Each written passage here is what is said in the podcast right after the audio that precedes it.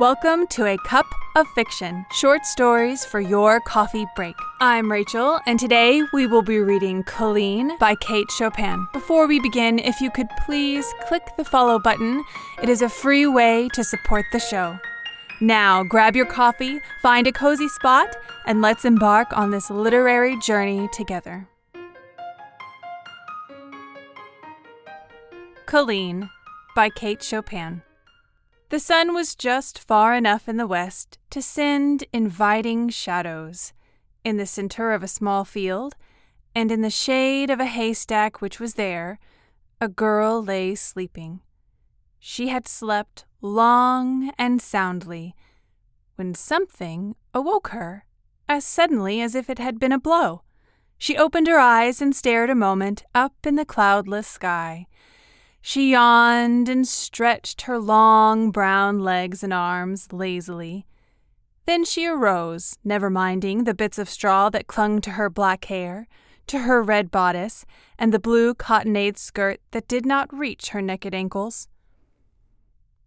The log cabin in which she dwelt with her parents was just outside the enclosure in which she had been sleeping.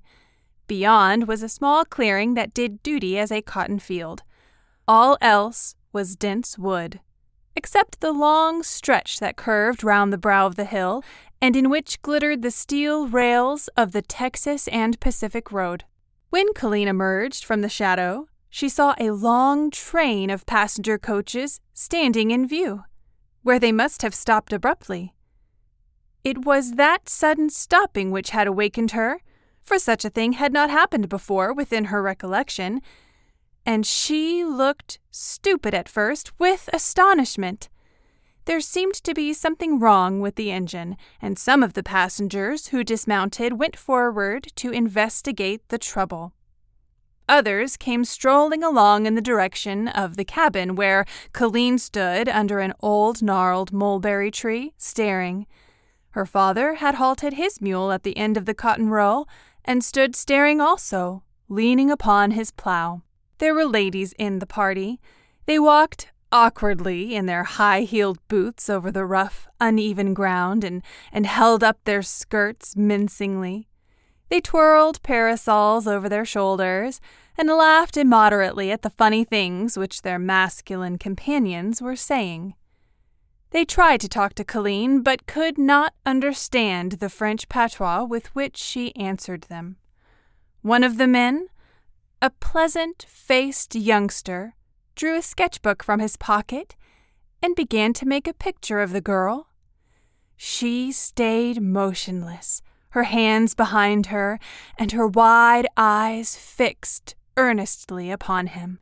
Before he had finished, there was a summons from the train, and all went scampering hurriedly away. The engine screeched.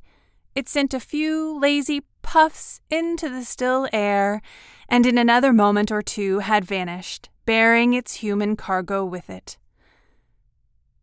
Caline could not feel the same after that.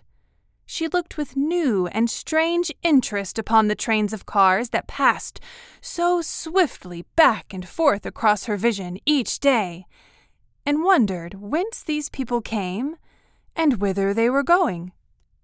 Her mother and father could not tell her. One day she walked miles down the track to talk with the old flagman who stayed down there by the big water tank. Yes, he knew. Those people came from the great cities in the north and were going to the city in the south. He knew all about the city. It was a grand place. He had lived there once.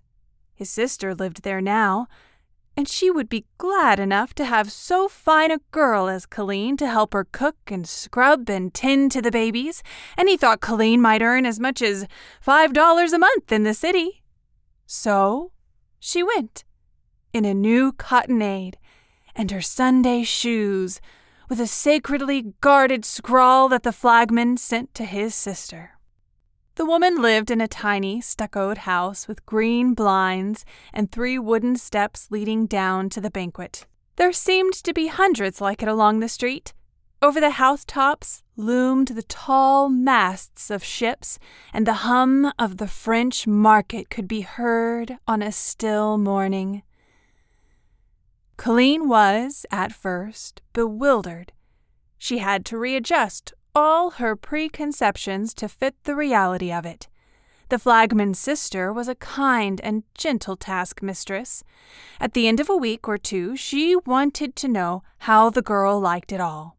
Caline liked it very well, for it was pleasant on Sunday afternoons to stroll with the children under the great, solemn sugar sheds, or to sit upon the compressed cotton bales, watching the stately steamers, the graceful boats, and noisy little tugs that plied the waters of the Mississippi.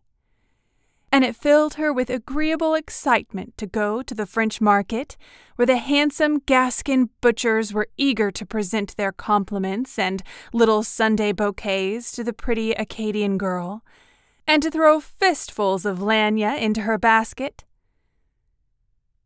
When the woman asked her again after another week if she were still pleased, she was not so sure. And again, when she questioned Caline, the girl turned away and went to sit behind the big yellow cistern, to cry unobserved. For she knew now that it was not the great city and its crowds of people she had so eagerly sought, but the pleasant faced boy who had made her picture that day under the mulberry tree. The end.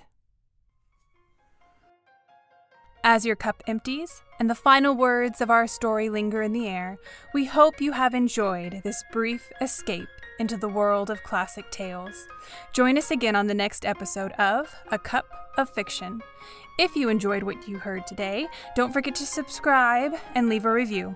If you really loved the episode, consider buying the narrator a coffee on our Patreon page. Until next time, may your moments be filled with the inspiration of the joy of a good story.